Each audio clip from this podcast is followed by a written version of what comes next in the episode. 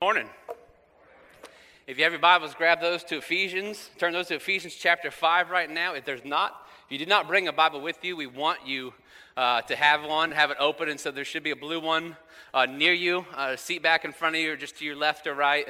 Uh, find it, get it to page 816, I believe because um, especially on today of all days, we want you to know that uh, what we're talking about is not my opinion. It is the opinion of the Word of God, and that's the only one that matters. And so before uh, Heather comes up, you can make your way up, Heather. Before she reads today's passage, I just want to kind of tell you that all the way back when we started Ephesians, um, the, the pastoral staff here, the team here at FP, we kind of circled this section of Ephesians that we're getting to today. Um, this through the end of chapter 5 into chapter 6. And uh, it's not that we weren't excited for the rest of it, we knew uh, what God could do through this portion of the book because um, very few things impact your life more than family and work, right? Um, that's what gets most of your time, most of your attention. Um, outside of Jesus forms most of your identity. And, uh, and God has some very clear things uh, that He has for us when it comes to the design of marriage and how we should look at work. Um, and um, every time that we break outside of those, we just cause pain for ourselves. Right? And, and um, as, as a pastoral staff, we deal with people all the time who are dealing with the wake of that, um, with the ramifications of pain that come from, from, from punting on God's design and heading elsewhere. And so uh, we're excited to go through this uh, section with you for the next few weeks um, just kind of talk about family God's way, and, and, uh, and we're, uh, we're praying that, uh, that it, it, can make a big difference in your life. And so, uh, Heather, if you would come up and read today's passage, and if you're physically capable, would you stand as she reads from Ephesians 5 today?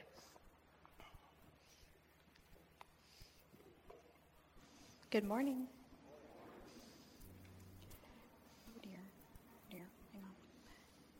Wives, Wives, submit to your husbands as to the Lord. For the husband is the head of the wife, as Christ is the head of the church, his body, of which he is the Savior.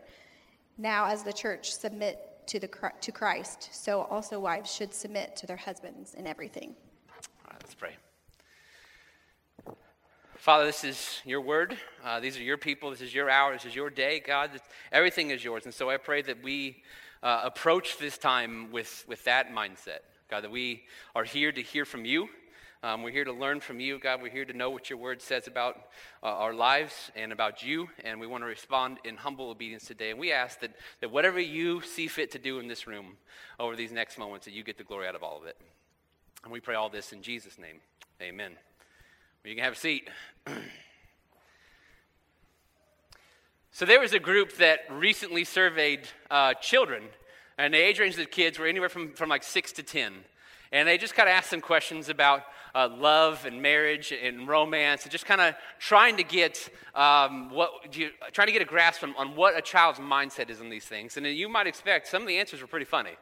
Okay, um, so there's a series of questions they asked. One of them was, did they just ask kids to define what is marriage? And so Eric, a six-year-old, he said, marriage is when you get to keep your girl and you don't have to send her back to her parents.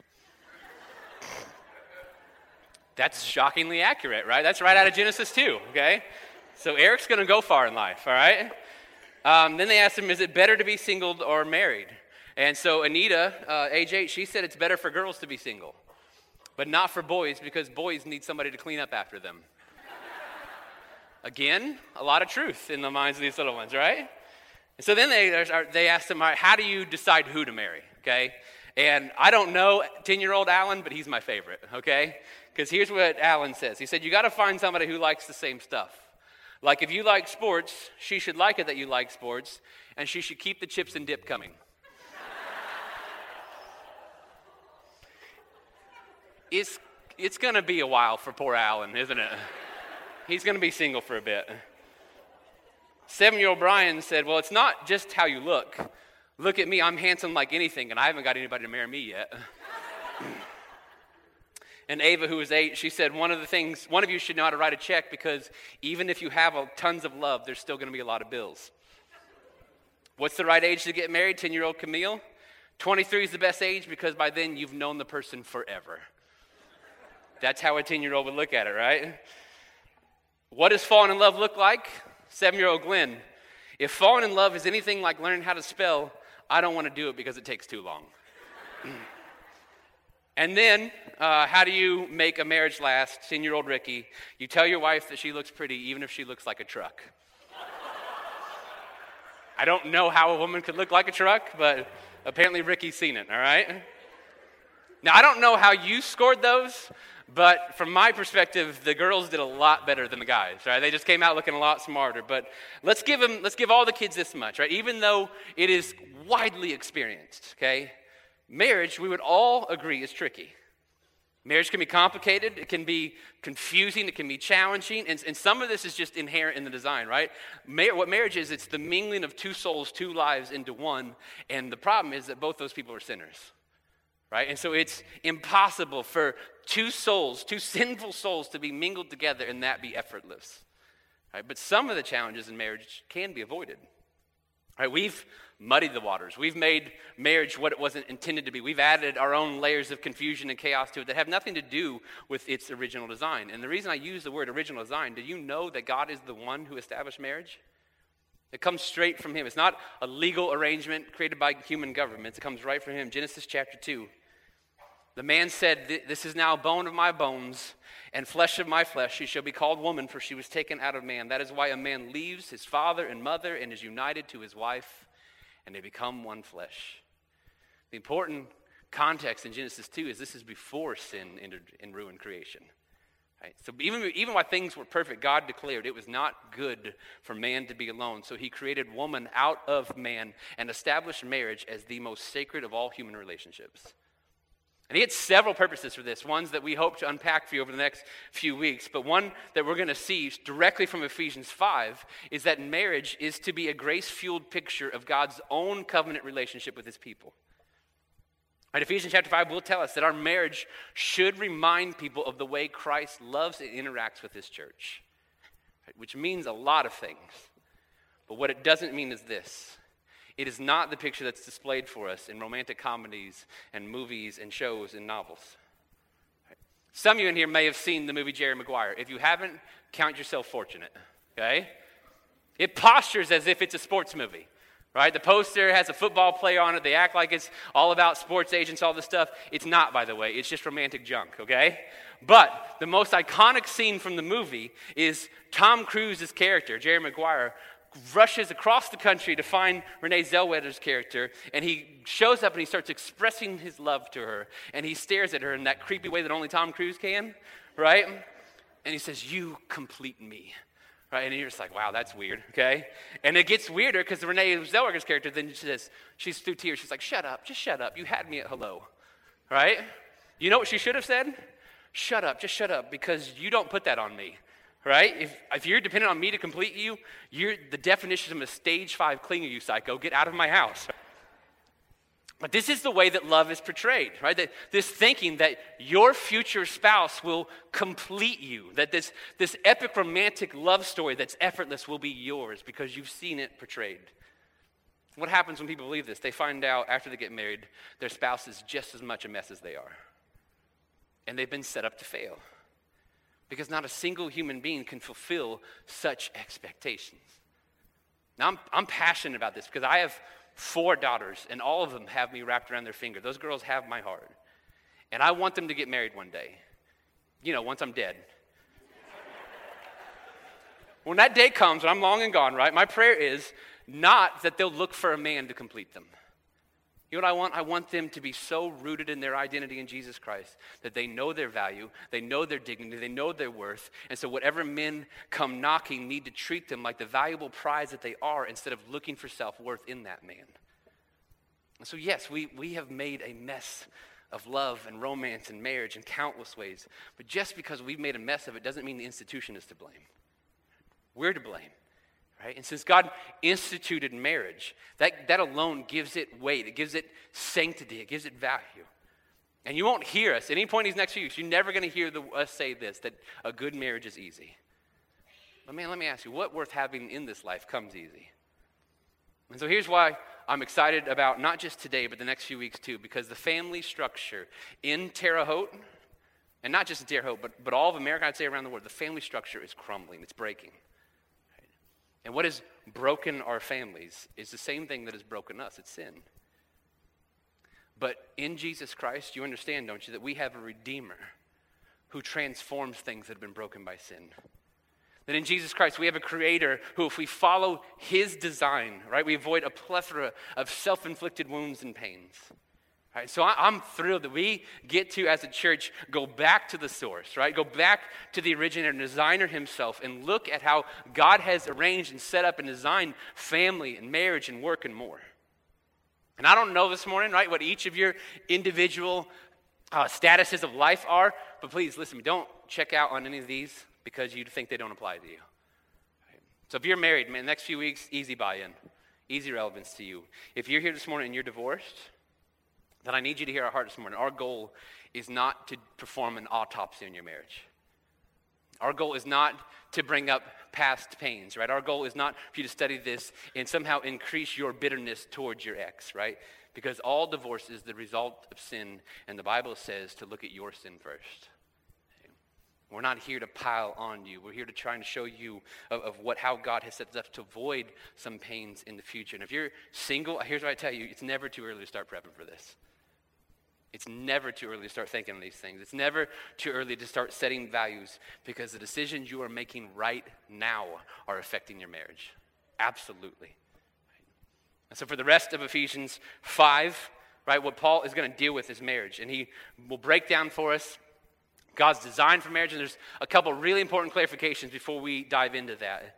And, and, and here, here's one what these verses are describing are what we'd call a Christian marriage. And what I mean by that is that both, both husband and wife are followers of Jesus. And, and why does this matter? Because what the husband is called to and what the wife is called to in Ephesians 5 is directly tied to their devotion to Christ. And so, the whole foundation of God's design for marriage is that Jesus is at the center of it. And, and nothing that we're going to read here in Ephesians 5 can be built on any other foundation than that. Which is why, by the way, it has been taught since Jesus that Christians should not be unequally yoked. That someone who loves Jesus, who follows Jesus, should not enter into a marriage covenant with someone who doesn't, because the heart of that is not exclusivity. The heart of that is this that marriage is a spiritual connection deep down at the soul level. And if your heart and your devotion and your soul belong to Jesus, why would you ever to a spiritual connection with somebody who can't possibly grasp that? It's a starting point of marriage based on God's design is that both husband and wife have mutually submitted themselves to the lordship of Jesus. So if you're here, let me let me say a quick word about that. If you're here and you don't know Jesus, I want you to know that we are thrilled that you're here. And not only that, we want to thank you for coming because, because for the rest of us, this is a really comfortable experience this morning. But for you, you stepped outside your comfort zone and worldview to check out something that is new to you, and you should be commended for that. And if you're here and you're hoping to get help in your marriage, it's a good starting point. There are definitely principles in Ephesians 5 that will help any marriage because the principles of God's word are true and beneficial and helpful across the board. But here's what we want you to know this morning the principles in the Word of God aren't worth comparing to the person the Word of God points us to The principles aren't worth comparing to Jesus. Because to know Jesus is to know life and to know truth and to know hope and purpose and freedom. And, and we're for you. We're, we're for your marriage. We're on your team. But what our heart is most passionate about this morning is that you would know Jesus. Because you are a sinner. And that doesn't make you different. It doesn't make you just like us. And that sin has separated you from God. And this is a big deal. Because in that separation, left to yourself and your own good works and your own devices, you have zero chance this morning of forgiveness of sin, zero chance of eternal life in heaven. And so Jesus Christ pursued you in light of that. He came and he took on our form and lived the sinless life that we could not live. And then he died on the cross as a substitute for the things that we did wrong. And he rose from the dead. And the Bible says that if you believe in him, if you believe in your heart and confess with your mouth that he is Lord, that your sins will be forgiven, that eternal life will be yours in Christ Jesus, and God's Spirit will come take up residence in, in you. And out of that relationship, out of that connection, out of that devotion, can you now begin to follow his principles. So we're for you, we are. We want you to have a better marriage. We do. But far greater than anything this morning, you must know we want you to know Jesus. And that's what we offer you today. All right, so with the world's longest introduction out of the way, let's come to Ephesians 5. And as you noted, when Heather wrote, I'm sure you picked up on it, today we're looking at the wise role in marriage. Okay, and so let's get some objections out of the way. What do I know about being a wife? Nothing, never been one. Okay?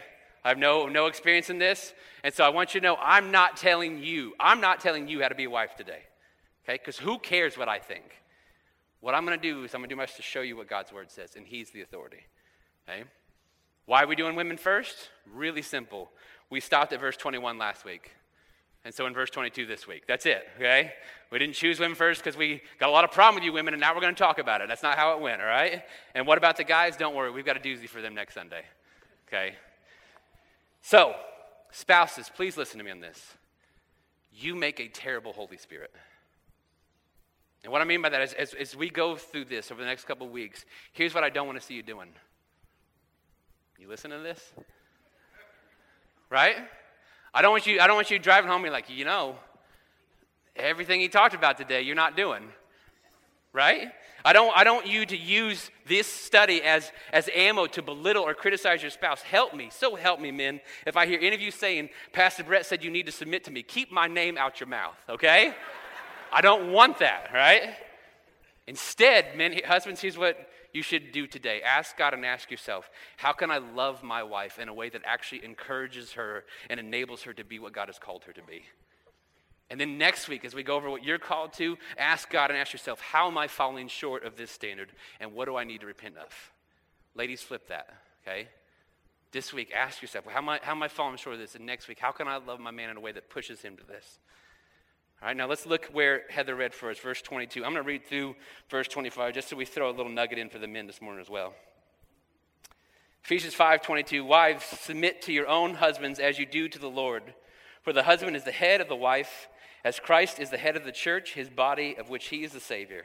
Now as the church submits to Christ so also wives should submit to their husbands in everything. Husbands love your wives just as Christ loved the church and gave himself up for her. Now, what you need to know as we're going to study this back part of Ephesians 5 is that uh, a part of God's design for marriage has been assumed in these verses. And the reason it's been assumed is that Paul is the one who's established this church. Paul has already taught them these things. And so uh, there's, there's sort of a, a, foundational basis, a quick overview on how God has set up marriage that is assumed and not expressed. He's telling you how to live it out. And so, just to do a quick overview, even though this is probably base 101 for some of you, but in today's day and age, this needs to be said, okay? Marriage is a God ordained relationship between one man and one woman. Okay? And in that context, that is the context through which you are to multiply and fill the earth. That is the context through which children are to be raised. And the husband and dad is charged with loving headship over the family, and the wife and the mom is charged with being his helper in that. And that is not a demeaning term, by the way. It's the same term God uses for himself. And we see from these verses, there's two main callings on each member, each partner of the marriage. Husbands are to love their wives just like Christ loved the church, and wives are to submit to their husbands just as the church submits to Christ. And both of those demand further explanation. Okay, but you need to know it's impossible to, to talk about one without mentioning the other because this design is, is reliant on both parties picking up the slack. And so today, we're going to try to keep the, the focus on wives, and I really want to zoom in on this word submission. Okay. And the reason I want to do that is because submission is one of those words that very few people have no reaction to. In fact, some of you are already on edge, right? You're already up in arms. I'm going to tell you, just breathe. Just breathe, okay? Because I want to walk you through this morning what submission is and what it isn't. Because what we can't do is bring our own presuppositions into this. We can't define that word based off of our own experiences, our own feelings, and then decide that we're going to be offended by it. Instead, let's try to best understand what the Bible means when it uses the word submit. And what I would tell you is this that submission is valued dearly by God, and that all of us are called to it. We are all called to submit to the authority of Jesus Christ. We're all called to submit to our government authorities. We're all called to submit to our church leaders. Children are called to submit to their parents. Uh, we are called to, in verse 21, we read last week, that we are called to submit to one another, both in marriage and in the church. Right? And so a life of submission is a huge facet of the Christian life. And yes, each of those submissions have uh, some unique aspect to them, but they also have similarities throughout. And so, to help us understand this morning what submission is not, I want to look at another passage in the New Testament that deals with wives and submission uh, that addresses this. It's going to be in 1 Peter chapter 3. And so, even though we're going to put this on the screens for you when we read it, we're, we're going to sit here for a bit. So, if you wouldn't mind, if you have a copy of scriptures, turn in there with me. Uh, if you're in, uh, if you're in the blue Bibles, it's going to be page 851. And we're going to read uh, 1 Peter uh, chapter 3, verses 1 through 6.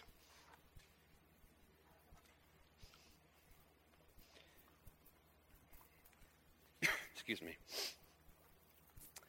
says this Wives, in the same way, submit, to your, submit yourselves to your own husbands, so that if any of them do not believe the word, they may be won over without words by the behavior of their wives when they see the purity and reverence of your lives.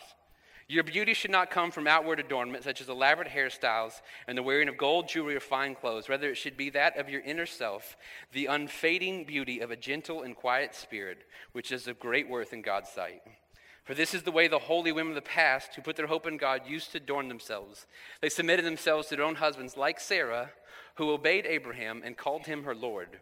And you are her daughters if you do what is right and do not give way to fear. Now, why did I choose 1 Peter 3? Because if you didn't like Ephesians 5, you really don't like 1 Peter 3. Okay. And so it's perfect, right? It's perfect to make the point that I want to make. It's a perfect candidate to show you what submission is not, because what happens is we, we take a couple phrases in that and we lose sight of it said in this passage, right, Peter is writing to wives. Uh, there's at least a large portion that he's assuming uh, wives are, are, wives of unbelievers, right? And so, um, in this, and he, he's the wife has given her life to Christ, and the husband has not yet. And he starts with the exact same calling. 1 Peter 3, verse 1 submit, right? Submit to your husbands. But then he keeps writing. And as he keeps writing, under that context, that heading, what, what we can see is what submission is not. And so I want to show you these things. Number one, submission is not agreeing on everything. Did you notice that the husband and wife don't agree on everything here? She has surrendered her life to Jesus, he is not. And so submission does not mean that she sacrifices her will. It doesn't mean that she checks her brain at the door, right? It's, this is consistent throughout Scripture. Uh, 1 Corinthians 7, Paul is writing to uh, those who have unbelieving spouses. He says, as long as it's up to you, right? You stay submitted. You stay committed to that marriage. You stay in that marriage. But if your spouse literally just cannot get over the fact that you belong to Jesus now, then you let them, you can let them go if they want to leave. Acts chapter 4. Uh, again and again, we are told to submit to the authorities over us. And yet we find Peter and John and other apostles standing before the Sanhedrin and they command them to stop preaching in the name of Jesus. You know what they say to them? We'll let you decide what you think is right, whether we should listen to you or listen to God. And they go out and start preaching the name of Jesus. Right? The wives here in 1 Peter 3, they're not muzzled puppets. They think for themselves. And on top of that, did you see what Peter called them to do? They're to influence their husbands. Right? Submission is not giving up your influence. Wives absolutely need to encourage their husbands to pursue the faith and to lead the family well and to be an example for their kids. Wives must call their husbands on their junk. Right? You know why? Because Corinne knows me more than anyone else on this planet. And if she never graciously pointed out my sin, I'd, I'd be in trouble. If she never tried to influence me towards Jesus more and more and point me to Him, there'd be a huge facet of our relationship that is missing. I need her to do those things. Submission is also not making your husband Lord. Yeah, Sarah called Abraham Lord, but you notice that was all lowercase? You have one Lord, caps, and that Lord is Jesus Christ. And both husband and wife are to submit to him. And so, should your husband ever want to lead the family into sin or in an unwise direction that will hurt the family or the spiritual health of marriage, your allegiance, first and foremost, is to Jesus. Ladies, your identity is in Jesus. He's the root of your value. He's the root of your significance. He's the root of your purpose. So, submitting to your husband does not mean he replaces Jesus on the throne of your life. In fact, it's the opposite. Because what we can see here is that submission is not an abdication of your responsibility to pursue Jesus. One of the ways that they were called to influence their husbands is by the purity and reverence of their lives. It would be by having such a deep devotion to Christ that the husband literally can't help but notice and desire it. Because, yeah, it is true that spiritual headship falls on the man. I'm going to stand before God one day, and I'm going to have to give an account to him of how I led and how I pointed my wife and my daughters to Christ. And that is a very heavy thing, one which we will expound on more next week. But listen to me whether the husband does that or whether he doesn't will eventually be between him and the Lord. The wife's responsibility is to passionately pursue the lordship of Jesus in her life as well. Ladies, read the word. Get to know Christ, pray, serve Him, seek to have Him influence your life more and more and more. And do not rely on your husband to do it for you or use his failing to do so as an excuse for your own failing. That's, not allowed in submission. So, submission is not agreeing on everything. It's not giving up your influence. It's not making your husband Lord. It's not abdicating you of the responsibility to pursue Jesus. If you have saved your spot in Ephesians 5, turn back there, because now we need to talk about what submission is. Okay. We define what it is, and let's, let's look at what it is based off what Paul tells us here in Ephesians 5. Number one, it is giving yourself to God's design. Submission to a husband must be preceded by submission to Jesus. It starts with this recognition that He is Lord, He is God, He's the King of Kings, and I'm not. And I know that He's good, so that what He asks of me, I can deduce must be for my good. And so it was Eugene Peterson who said that he wrote this that most of the Bible is only understood when it's obeyed. You understand what he's saying there? That as we, as we approach God's word, we as sinners approaching the word of a holy divine God, we're going to constantly being called to things and asked to do things that our human nature doesn't want to do. And so we're going to respond with, with some resistance and some confusion. Why would I ever do that? But what we find is when we submit to them and obey them, we find joy in them. Whenever we do what God's word tells us to, we find this brilliant idea out. Turns out God knew what he was doing all along. And so today's passage, this exact passage, Ephesians 5 22 to 24, and a few others, are often dismissed in our day under the same objection. You know what the objection is? It's a different culture now. Right? It's 2019. Humanity has progressed and evolved. It's, it's a different time. And so I'd, I'd like to just pause for a second and just address that real quick. Because I don't think that people know what they're actually saying when they say that. One of the reasons I stand before you every week, it's so sold out to Jesus, is because he's unlike anything else out there. There's no comparing him to any, anyone or anything else. And though Christianity is not a religion, right, I, I will fight anyone who says that it is, right? It is a relationship with the God who made you. You see this when you can compare Christianity with other religions, right? For sure. Did you know that in all other religions, there is no central source of consistent truth that they can lean on? Okay, let's take a couple. In Islam, right? Truth is progressive. Do you know that? So, Muhammad, early on, he claimed that he got a vision from heaven and he started writing the Quran and he, filled out the first half of it. But at some point, things just, things just weren't catching on like he he had envisioned, right? Things weren't going like he wanted. And so he said he got a second vision. And then he writes the second half of the Quran. And by the way, the second half of the Quran is completely different than the first half. In fact, there are over 500 contradictions in the second half of the Quran from the first half. And, and, and, and, Islam has had to come up with a, with a theology of explaining these contradictions. And the explanation is that truth evolved. Same with the Mormon church. The Mormon church actually teaches that, that God is still evolving himself. And so God is capable today of changing his mind on something he said in the past. And so all he need to do is tell the Mormon's main prophet, and it could be a whole brand new truth, and they have to follow it. Right? And so literally, they could be told today something different than they've been told their entire existence. You know what stands in contrast to all that? This book. The Bible, the Word of God. And, and guess in the book, in the very start of this book, in Genesis, we find the tree of life in the Garden of Eden. Do you know what we find at the very end of the book, the very last chapter in Revelation? We see the tree of life again. Now, why do I bring that up? It's because over hundreds of years of revelation, God was telling the exact same story of redemption. Because we're told that God is the same yesterday, today, and forever. And what you have in the Bible is God's full revelation of himself to us.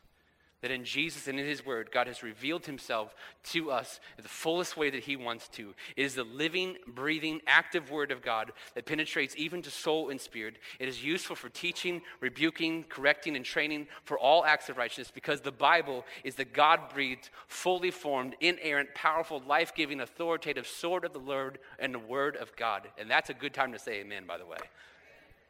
This is why we stand when we read this book. And it's why we then sit under it to submit to it. And it's a long, long way to this point. The truths in here are unchanging.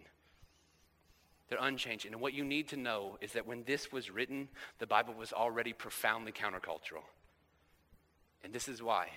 Because God does not operate by the collective groupthink of sinners. This notion, right, that the Bible needs to conform to our culture is completely upside down. We don't measure the Bible to us, we measure ourselves to the Bible.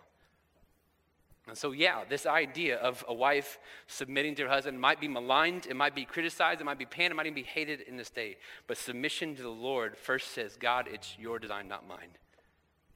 And you are the authority, and so I will listen to you. Submission is also giving yourself to a vision that is greater than your own. Right? Paul lists uh, two reasons why a wife should submit in these verses. And the two reasons are number one, the lordship of Jesus, and number two, the headship of her husband. Now, I want you to know in verse 22, some of you with, with the newer version of the NIV, it says, Submit yourselves to your own husband as you do the Lord. Okay? And that language is a little tricky there, but what I want you to know is that's not talking about equal levels of submission. Okay, we've already discussed this before. Your husband does not become the Lord of your life. That is Jesus, okay? What that is saying, the Greek phrasing there is this that in your submission to Jesus, an outflow of this is you submit to your husband. This is part of your service to King Jesus. And so, twice here at the end of chapter 5, he equates this to the church. In verses 22 to 24, as the church submits to Christ, so a wife should submit to her husband. And then in verses 25 to 32, as Jesus loves his church, right, sacrifices himself or gives himself up for, that is how a husband is to love his wife. And then I love, and this is just an aside, and I probably don't have time for it, but that's okay. I love that at the end of this, Paul admits there's even a level of mystery here.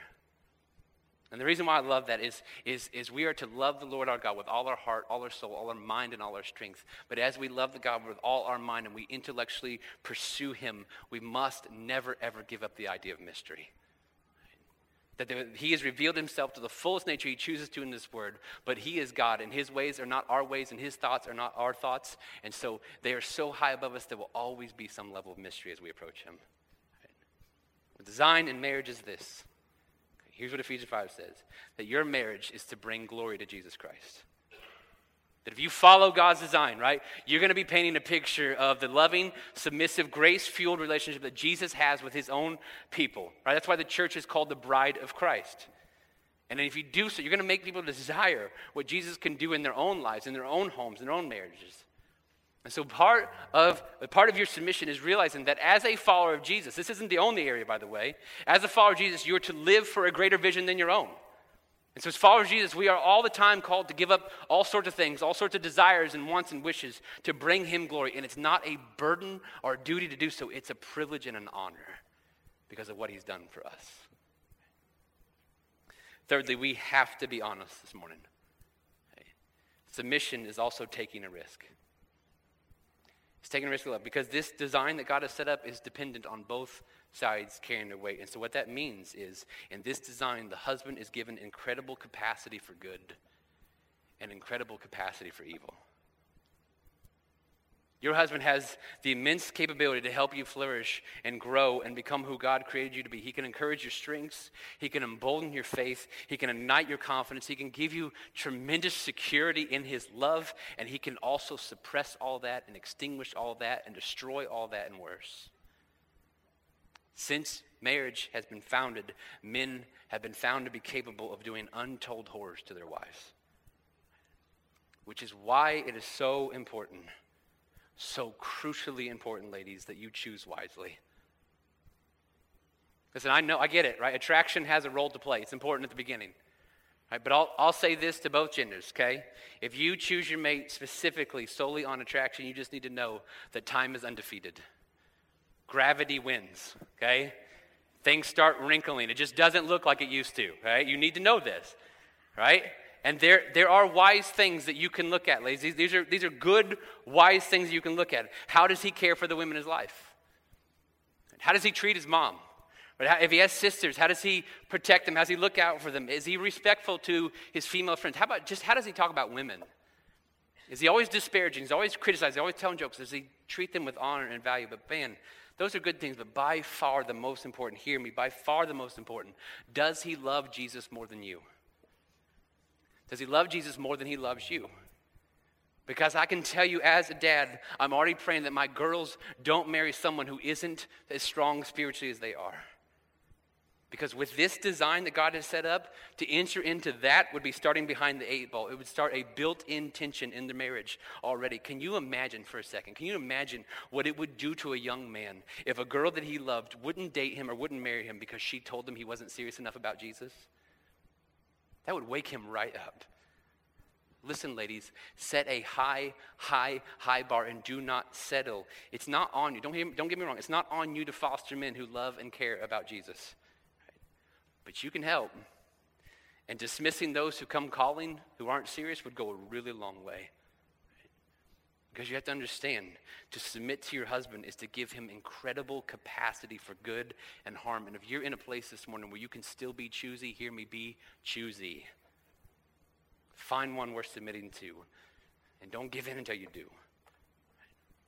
Number four, the posture, submission is just a posture of humility. Right? The Greek word submission literally means to surrender authority to. Not because he deserves it, he doesn't. Okay? He's not Jesus. But because your life isn't about you anymore. Because your submission to Jesus does not make you allergic to humility, but desiring of it. If you always listen, I just I'll tell you this, and I'll try to say it lovingly. It won't sound like it, but trust me, it's lovingly. Ladies, if you always want to be in control, if you brag about how you run everything, you run the show in your life, if you, if you have a level of pride in how you dominate things, just please know this morning Jesus isn't impressed. He's not impressed. Because as the single greatest authority in the universe, the one who had all the power at his fingertips, he submitted to the will and plan of his Father to become one of us and die on a cross. He's not impressed when we brag about how we control things. There is an, there is an image of this that, that fits me. I hope it helps you. Um, but I understand I'm, I'm, a guy, so sports help me, but I hope you get this. Uh, the Tony Dungy era Colts are my favorite football team. Right, that's the seven or eight years that he was there in Indy. I, I love that team.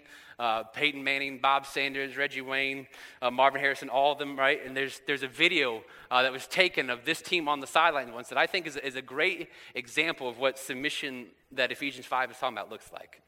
And so I, wanted, I, had, I looked it up, and I was going to show it to you. But they're grown men playing football and they use grown men words, right? And so we're not going to play it, okay? So I'm just going to describe it to you. And what happened, the context behind this is this was a Monday night game against the Rams sometime in the early 2000s, and the Colts had gotten down near the end zone. They had a first and goal, and they threw the ball three straight times without running, and they didn't score a touchdown.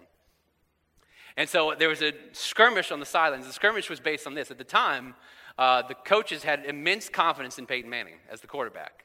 And so what they actually did is that he had a headset in his helmet, and he would, they would call in three plays, two running plays and a passing play. And, and he said, you have these three plays to choose from. And he would stand there behind the line of scrimmage, look at what the defense is doing, and he would decide which play to run.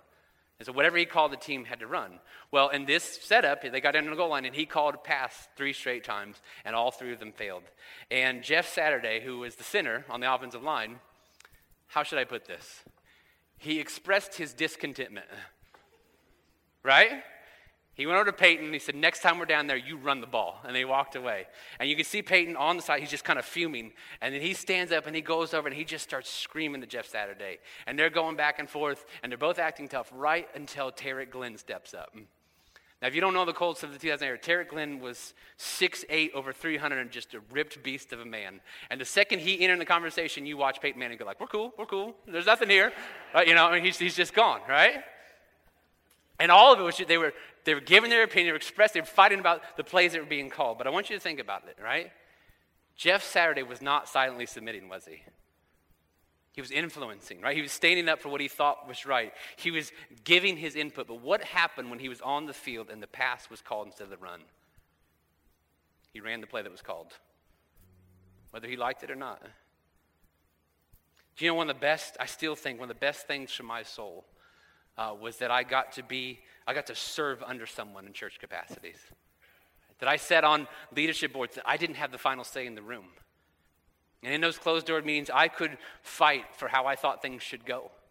I could express my opinion for the vision that I think the ministry should follow. But if in that room a different direction than the one I wanted was decided, I knew that it was my role to walk out of that room and cheer on that decision as if it was my own. That's the mission. Headship of the family is given to the father, to the husband. And if he's worth anything at all, men, he will, when he makes decisions, decide what is best for his family and best for his wife first and consider himself last. Because men, uh, we're, and we're getting ahead to next week, but if you act as a dictator and you call all the shots down the smallest details and you take control of things that your wife is better at than you, you prove you have no idea what loving headship is. You've been given the headship for the good of your family, for the good of your wife, and for the good of you far, far last. And a wife's submission to that is simply this it's her willing dispos- disposition to her husband's authority. It's her delighting in him to, to actually take the initiative of leading the family towards good. It's, it's her not wanting to resist him, understanding how hard it becomes on her when he is passive and he punts on this, and she's got to be the one to keep the family together. Listen, man, there, there are several ladies in my life, and I, and I don't throw this word out lightly. They are my heroes. And the reason they are is because I, I know their situation, and their husbands have simply punted on the responsibility of being the spiritual head of the home. And when you know them, it's, it's easy to see the wake of pain and the wake of destruction and horror from those decisions and the passivity of that sin, right? And these ladies are my heroes because they keep fighting the good fight. They're giving it all for their families. They're praying for them. They're serving them. They're putting out fire after fire after fire. And they're literally, if you talk to them, they're hanging on by the grace of God.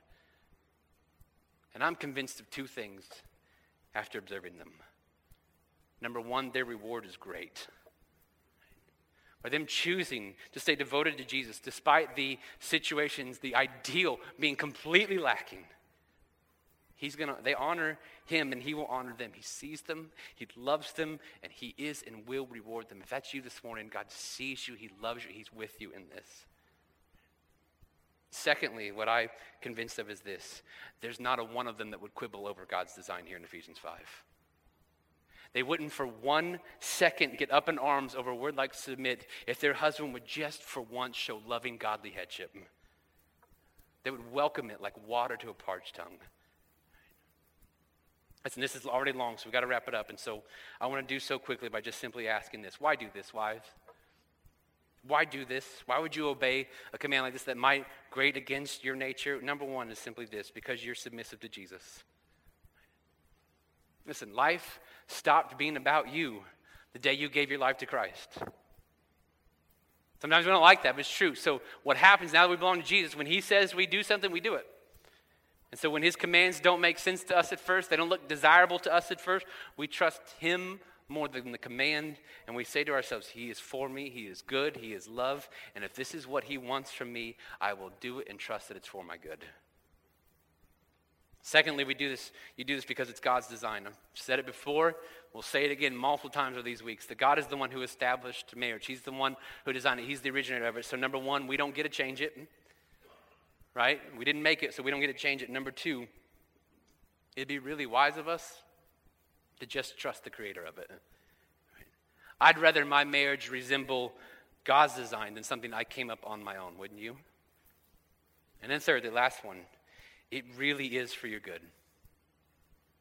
It really is. And, and hear me, no matter how it plays out. I know in a room this size, some of y'all are going to hear this today and, and resist it. You, you, know, you know what? I'm not giving into that. I don't like that. And in doing so, you're going to miss out on a huge blessing.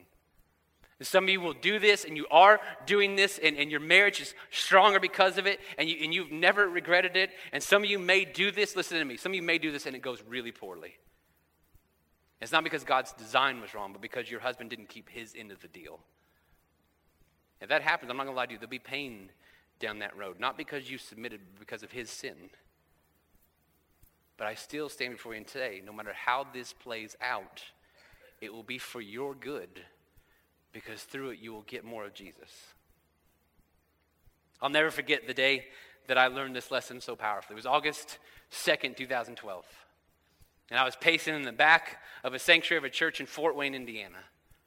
Because in two hours, I was going to preach uh, my grandpa Parks' funeral. Now, I'm grateful, man. I'm grateful that I actually had the privilege of preaching all four of my grandparents' funerals, but I can tell you that building up to them, I was just a mess, right? But that, that day I was just back there pacing. I was nervous, trying to think about what I was going to say. And, and that's when I saw her. I saw my grandma Parks sitting all by herself in a wheelchair, and my heart broke for her. Because just, just about a year before, I'd been in that same church for another funeral and watched as my grandparents buried their daughter. And now I'm looking at her, and here she is again, having lost her husband of more than six decades. And I decided I need to shift out of grandson Brett into pastor Brett, and I need to go over and encourage her and comfort her. And man, I was wrong because she ended up comforting me. Because for the next 40 minutes, I got an uninterrupted conversation with my grandma. And I'm, I'm going to tell you, that was by far the longest uninterrupted conversation we'd ever had. And here's why Grandpa Parks was a great man, but he was a big personality. He was a World War II vet. He was a football coach, teacher, principal, but by far his favorite role was storyteller. And so all our family gatherings would be him. I'm not even kidding, literally center stage.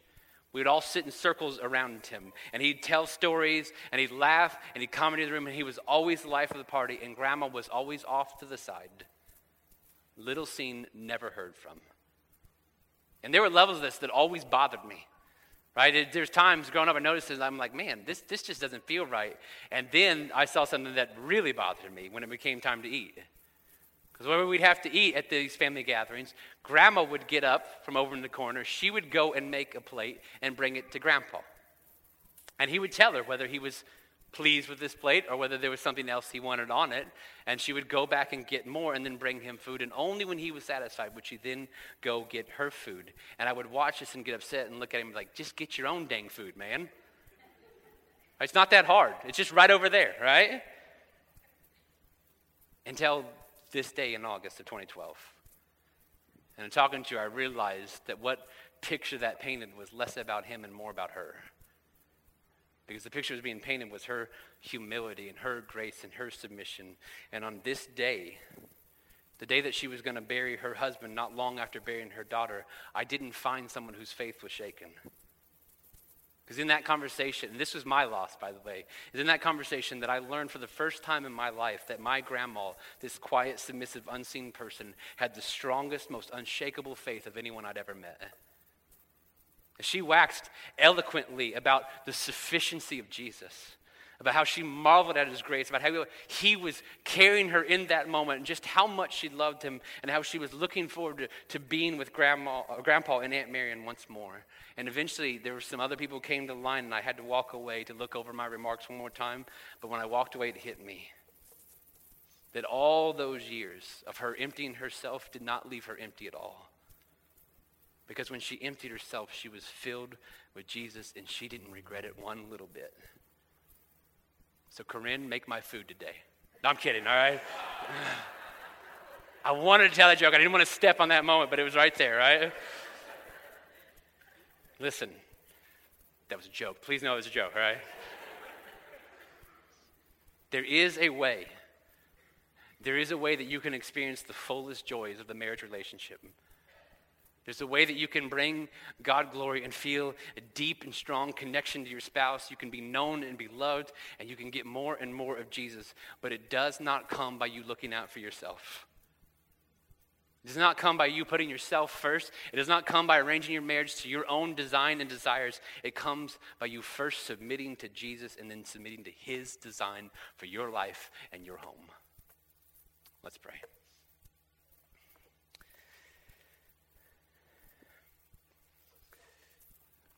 Father, we thank you that, that you are the designer, you are the creator, you're the originator of marriage, Lord. And so uh, we know that in this, this relationship of two sinful beings trying to, trying to give this thing a go, uh, trying to make it, make it work, uh, we know that, that there's going to be lots of different times where it feels on shaky ground, it feels unsettled. I'm so thankful that we have the rock of your word and the rock of your design to come back to.